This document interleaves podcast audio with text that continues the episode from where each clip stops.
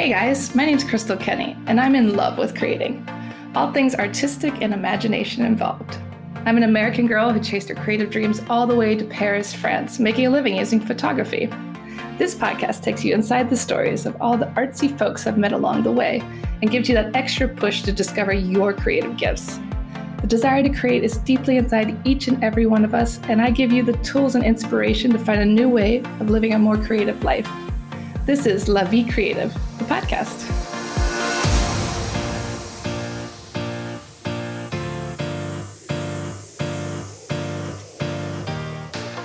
Claudine Hemingway is a descendant of famed writer Ernest Hemingway.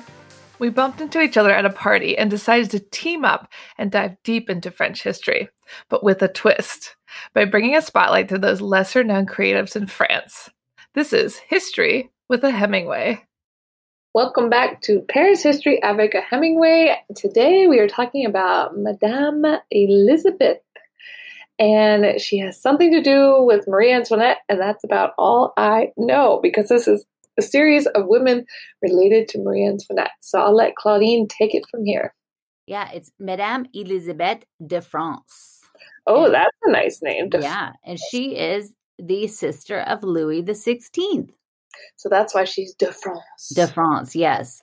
Um, she was born on May 3rd, 1764, at Versailles. She was the eighth and the youngest child of uh, Louis the Dauphin and Mary Joseph de Sac- of Saxony, and the sister, of course, of Louis the Sixteenth.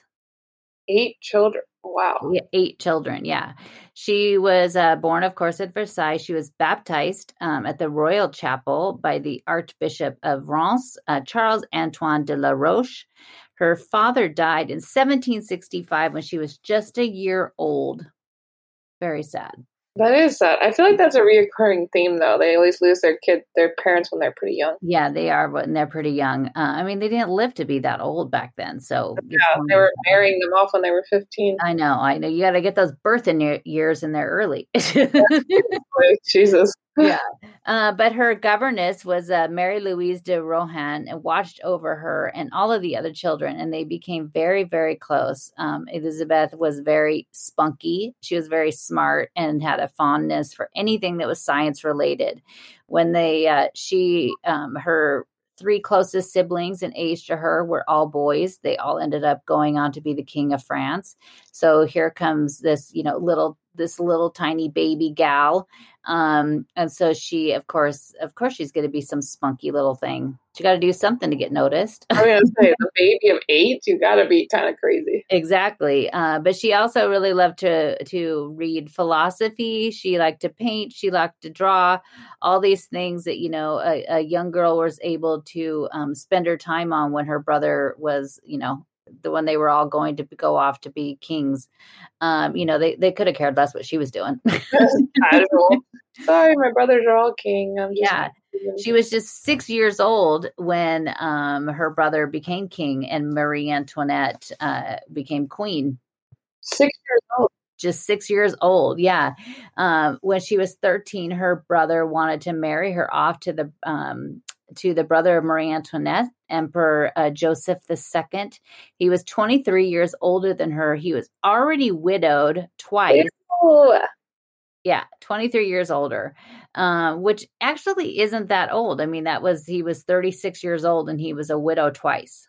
And she was 13 she was 13 um, but he uh, but she didn't want to. She said that she kept telling her brother she didn't want to get married. She wanted to stay with her family. She wanted to stay at versailles. He finally agreed and allowed her to stay at court. Um, and then she she never had to marry anybody Wait, so she never was married? That's shocking. Actually wasn't. No, her brother finally, her brother was like, "That's fine." You know, I'm sure it didn't go down quite that simple. Um, but he uh, he was fine with her staying there. At 15 years old, she pledged her life to God, since that was her kind of her way. You know, because as we've talked about before, you pretty much had two choices: you could be become a nun or a wife. Yeah, there wasn't a lot of choice. wasn't a lot of uh, gray area in there. Um, so at 15, at 15 years old, she kind of pledged her life to God.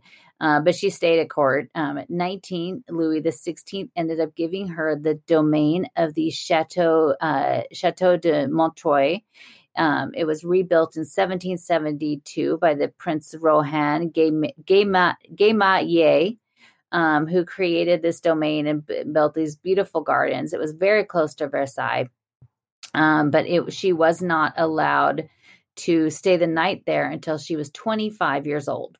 25 what took so long? Yeah well that was when you became that's when you became of age for a uh, woman.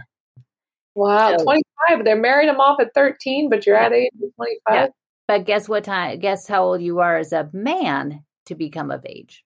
13 yep so basically the women were just like prostitutes until yeah. they turned 25 yeah, so basically twice the age of a man you could you can't do anything on your own. So every day she would ride her horse back and forth from versailles which it was very close from versailles to her chateau. She'd spend her day there walking in the gardens and enjoying herself um, and then have to go back to versailles every single night to sleep uh, but Marie Antoinette would sometimes come with her, and she said to her um, one day she she noticed how happy she was and said that you know you're finally here and you're at home um, I will tell my, you know, tell tell your brother this. Um, but she still, you know, he wouldn't waver on it. He said that nope, she still had to come back. Um, you know, maybe she'd get into some mischief over there at 24 oh, years old.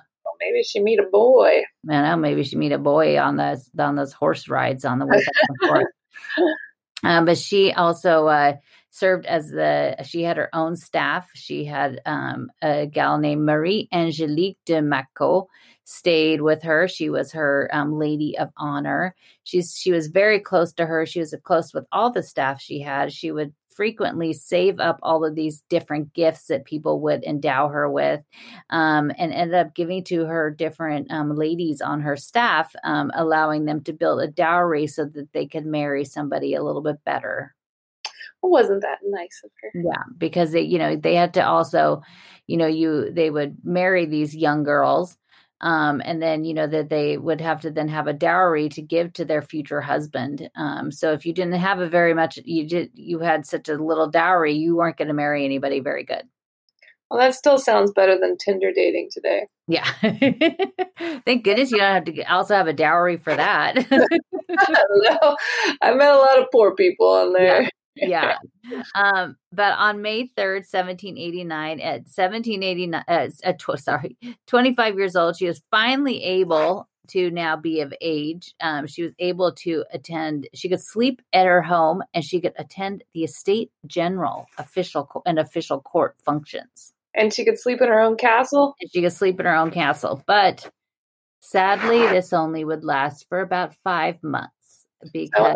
revolution? Yep, because uh, five months later, on October 5th, she was at Versailles when um, the ladies that we just talked about last week broke in. Um, and uh, the next day, they ended up carting them all off to Versailles. She actually didn't have to go. Um, but they decided she decided that her place was with her family, so she was going to go with them. Um, and it's reported that as she, uh, as the, as their carriage went by her chateau, she bowed to it, saying goodbye because she knew she was never going to see it again. Oh, that's depressing. Also, she should have ran away. Don't go to prison with your family. I know she should have just run away, but she, you know, kind of devoted herself to them at the Tuileries. Um, when they were staying there, she began to start to uh, use her voice a little bit more. She would speak up against her um, uh, to her brother um, and also the decisions that his political decisions he was making she thought some of them were rather stupid and that she he needed to go along with the assembly and the things that they were saying. Um, her other brother the count d'artois which was the future charles x um, was able to get out of france. He got down to turin and so the two of them would exchange letters and she was rather outspoken um, and told her brother um, Charles to gather up as many of the leaders of Europe that he could um, to try to talk some sense into Louis Sixteenth. Um, many of these letters were intercepted by the assembly, and then they were even more upset because obviously it showed that uh, Louis couldn't even control his own family. Yeah, but she still stayed very loyal to them um, on January um, or June 20th, 1791, she uh, along with her um, sister-in-law and her brother, she crept through the streets, uh, the dark streets, trying to escape. And of course, we know that they did not get to their intended uh, destination. They were caught in Varennes and sent back uh, to Paris. Exactly a year to the day, they the Tuileries were stormed. The Swiss guards were killed and rioters that broke in looking for the queen thought that she was the queen and so she was quite fearful for a short period of time thinking that they were going to kill her oh gosh so they thought she was the queen yeah they thought she was the queen i mean back then I mean, I guess you see them kind of, you know, in the carriage going down the street, but it's not like today where we have a thousand pictures of these people. yeah, you see them on a coin, and I'm sure they weren't that well made. Yeah, I mean, that's how they got caught in Varennes. Is that the guy uh, at the, I think it was the post office noticed uh, that this guy all of a sudden that showed up looks kind of like the one on his coin in his pocket. She's wearing big dress. She could be the queen. Yeah. Um, when they were sent to the temple prison, um, she went, she had to go as well. Um, she was not sleeping and she was filled with so much stress that she physically changed um, and became unrecognizable because she was not sleeping, she wasn't eating, um, and the stress got so much to her that she basically was just falling apart. We thought the pandemic was bad, trying to be locked up in prison. I know, but it is really interesting because the same thing, Marie Antoinette, you know, it's actually the it's actually called Marie Antoinette syndrome now because her hair almost overnight turned white. That's right. Yeah, yeah, yeah. So it'd be interesting to see, you know, all like uh how you I mean it's amazing how your body reacts to that kind of a situation, just completely changing. Stress is bad, guys. Stress is bad. Stress is very bad for you. So everybody go to Paris and sit don't know, Paris is that relaxing. yeah. yeah. Um, but she, you know, still tried to keep her faith. Um, she tried to figure thinking that they were going to make it through this. She sent letters to her former ladies. Um, that they um, most of them they were sent out but she received very few letters um, from anybody they were all intercepted and destroyed her brother, of course, Louis XVI, was killed on January 21st, 1793. Um, and then shortly later, in October the same year, her sister in law, Marie Antoinette, was killed. Um, she was taken to the uh, conciergerie when um, and uh, before she of course was killed in that august. And uh, madame elizabeth was left at the temple prison with her uh, niece who was the madame royale. Um, the convention actually planned to save her life and exile her um, out of France, but they decided after the the quote unquote trial, we will call it, of Marie Antoinette because they put her on trial, but it didn't really matter. They made up their mind what they were going to do to her. And mm-hmm. the whole trial, as you recall from those episodes, were horrible, saying that she had uh, sexual relations with her son mm-hmm. and also that Madame Elizabeth did as well. Um, just horrible, horrible lies were made up. So once she went through trial and they were talking about all these things, they decided they were not going to exile her, that she was going to have the same fate as her brother and sister in law. Oh, that's so sad. And how old was she? She was 25. She, yeah, she was not, uh, when she, when she was killed, she was 30 years old. Um, she was known as the sister of the tyrant and on May 10, 1794, seven months after her sister in law, she um, met the same death as well. The sad thing was is that she did not know that Marie Antoinette had been killed until moments before she was going to die. She didn't know for seven months? Yeah, she didn't know because they were cut off from everything. They couldn't, you know, at that point they weren't getting any information. Um, but yeah, I think that's also kind of strange because I would think at some point somebody would say something to her. Like, say they just yeah. torture her. Yeah. Um, but she had asked to see a priest before she was going to be killed. Um, they refused. They told her no. Um, and unlike, you know, Marie Antoinette and Louis the 16th, they were carted off on, you know, they they were made a very big example of, of course, because they were placed on this cart um, all by themselves and slowly, slowly driven through the city. Um, Madame Elizabeth was basically uh, tossed into this cart filled with 23 other people. Um, as they went through the same path through the city that her brother had gone before, she looked up at a building and there was a priest in the window blessing them as they walked by. So, luckily, she had her blessing before she was going to be killed. This sounds so depressing. Yeah, yeah. Um, she ended up be while she was there in the prison, she became she had such a calming um way about her that she became kind of a counselor and a supporter of the people that were also in the prison. She ended up saving one of them because she had told um, uh, another prisoner, Madame de Seri, that she should say that she was pregnant because it was one of the only things that would stop the blade from falling is if a woman was pregnant. And so she said, just tell him you're pregnant and so she did, and they ended up taking her, sending her to a hospital instead. And because the timing of it, this woman was so lucky because then um, within a month or two, the fall of Robespierre, Robespierre, who created basically the terror, as it was called, um, that was basically sending everybody off to the guillotine, met the same fate and had they the guillotined him. They guillotined him, and when that happened, basically it ended the terror. And a lot of this woman was ended up she was saved. She's a lot of basically they stopped. I mean, they still people still died of the guillotine until 1972, which is insane to me. It's crazy, um, but it still happened. But it wasn't. You know, that's what they. That's why they called it the terror because it was just you know thousands of people were getting you know, weekly killed. I can't believe they did it to the guy who started it. All. I know. Well, I guess they probably were, you know, they probably like, yeah, guess what? Now it's your turn. But the yeah. um, the conciergerie, when you go there, is actually two different rooms that kind of have um, a lot of information about Robespierre. It's actually pretty interesting. I mean, he was pretty high and mighty, thinking he was, you know, in charge and making all these decisions, and then he ended up the same way that he, you know, with the same fate that he put on everybody else, he ended up getting his self. Karma, man. Karma, yeah. But as they arrived on the, the scaffolding at the Pont de la Révolution, or the Place de la Révolution, that we know as Place de la Concorde, um, they ended up seating her on the bench that was closest to the guillotine, even though she was going to be last. So she had to sit there as 22 people before her would walk past her um, and basically wa- she'd have to watch every one of them have their head chopped off.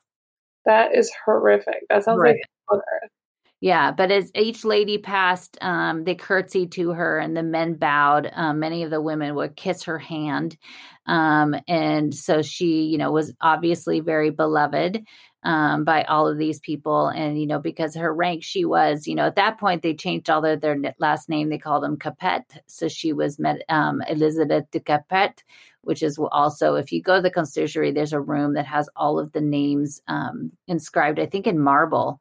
And if you look for Louis and Marie Antoinette, that's what their that's what their name will be under. That is so depressing, and that's one of the few museums I have not visited. I need to go. Yeah, it's, it's pretty um, amazing. It is. Um, it's very uh, moving, especially if you know anything about Marie Antoinette's life. You go into this room that's down below. That's a, a chapel. Um, it was kind of the last place that she was, and they painted it inside um, with this like dark navy blue um, walls, and then they painted these um, silver tears on it. So that's where she was a prisoner wasn't that yeah that was kind of the last place she was and it's um inside it has a it has some paintings basically depicting of her time there and then it has um some uh uh, big uh, there's like one for madame elizabeth and then there's one for marie antoinette and these inscriptions um on on it it's really emotional when you go see it for the especially the first time it's just very sad um she and uh, Madame Elizabeth and Marie Antoinette became very close. And the last thing that Marie Antoinette did was she wrote her a letter. Um, she never got the letter because it was intercepted by Robespierre. But you can see part of the letter is transcribed on this marble uh, marble slate that is in the little chapel. It's also the original. You can see it on display in the archives uh, Museum, which is a museum most people don't know. It's very close to the Carnavalet. Um, but she basically, you know, just basically says how devoted she was and how much she loved her, and it was um, all dedicated to Madame Elizabeth. That museum's really pretty. I did a maternity shoot inside there. Oh my god, that's random. yeah, because it's just really beautiful inside. And the woman just researched it was like, she asked them if she could do it, and they said yes. yeah, when you walk in, like the, you know, it's like just to go in there, just to walk around and see. You could walk into this room that was like the former kitchen and the fireplace. You could basically walk in there, probably fit like 80 people. yeah, it's like and some of the rooms have all these big chandeliers. It's like a little mini Versailles in some of the rooms. It's really it's pretty. really it's really really interesting um, to go see. Um, but as she was, uh, when it came her turn, she was laid on, you know, she laid down on the this plank that was below the blade. Um, her dress kind of sh- slipped off of her shoulder, and her last words were to ask them for her modesty. And the execution lifted her dress back up over her shoulder, and then uh, the blade dropped, and she died at 30 years old. Well, she never got much time in her castle. She got a whole. He did fire- not, not to get to sleep there over the night, but it's very sad. But after her death, um, much like her sister-in-law and brother, she was, uh, but with even less care, she was tossed naked into this mass grave at the Errancis um, Cemetery. It was in the eighth. It was very close to what we know as the Parc Monceau. Um, it was closed um, shortly thereafter. Was closed in um, 1797. Um, all of the bones, of course, and the bodies were removed and put into the catacombs. But unlike some of the other cemeteries in Paris, it is not marked. So in the catacombs, you could see like these were the, you know, the the the bodies from the Madeleine cemetery or this or that, but um, the ones from where she was, uh, where she were, uh, I can't speak, where she was, she they were not noted, so we don't know where what happened to her. Um, in 1815, Louis XVIII came back and he was trying to figure out um, he where the body of a sister was um, but because they had been were just basically tossed into this grave with no embalming or anything else of course um, the decay was so bad they couldn't id her so he never was able to find her. Is he the only one that survived? Well no because then the, the other brother charles x and then um, of course the daughter madame royale gosh, what a hard time for their family. That sounds like the worst. Yeah, but you know, the very she was very loyal to her brother and to Marie Antoinette. Um, she stayed very faithful to them till the last day. Um, you know, that Marie Antoinette wrote this letter to her. Um, she said that you you um does you know you basically destined everything of your life to be with us um and you know of course she never got to see that letter yeah. Um, that it, that is also there is in the Louvre, you could go to the very end of the Richelieu wing. Um, if you go all the way down there, um, there is actually two framed um, on either side before you go through these doorways. There's one um, of Louis the Sixteenth, his last will, and it's all like inscribed, uh, embroidered on this this silk fabric, and it's in a frame. And the other one is also the letter that Marie Antoinette wrote to Madame Elizabeth. You can see this. Uh, you can see versions of this letter all over the place. Sadly, Elizabeth never saw it. yeah, Elizabeth needed that yeah. Um, she also has in the Louvre, um, she had a bunch of furniture that she had created for her chateau. Um, and quite a bit of it actually is in the Louvre today. So you could actually see some of the furniture that she had um, that was of her very own, which is rare to find some surviving things um, from before the revolution. Um, and so those things are all also in the Louvre, um, which is pretty cool after her death, um, she's still seen as this, uh, a Catholic martyr um, and a servant to God. She has been up for beatification a few times um, since 1924.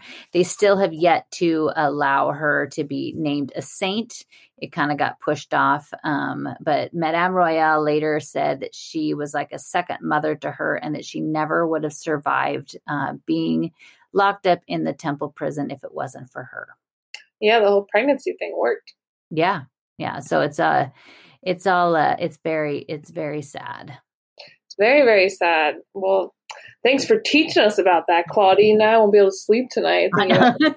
hey, I've told you much worse things about some of the people that went to the guillotine. That was nothing. yeah, that's true. Well, thank you guys for tuning in to another episode of Paris History Avec Hemingway. Please tune in next week where we talk about another fascinating woman in French history. And also, don't forget to join Claudine's live virtual tours every Sunday from Paris, where she walks around the streets and teaches you about the history in real time on video. And you can get some tours planned, your vacation to France planned, all by Claudine. So go to our website, claudinehemingway.com, and don't forget to tune in next week.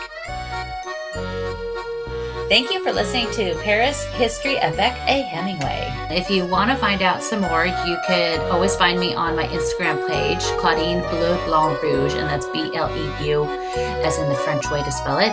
And each day I post a daily history lesson about a person or a place or something in Paris, or it's lots of fun facts. And then also at claudinehemingway.com, where you can also sign up for my newsletter there.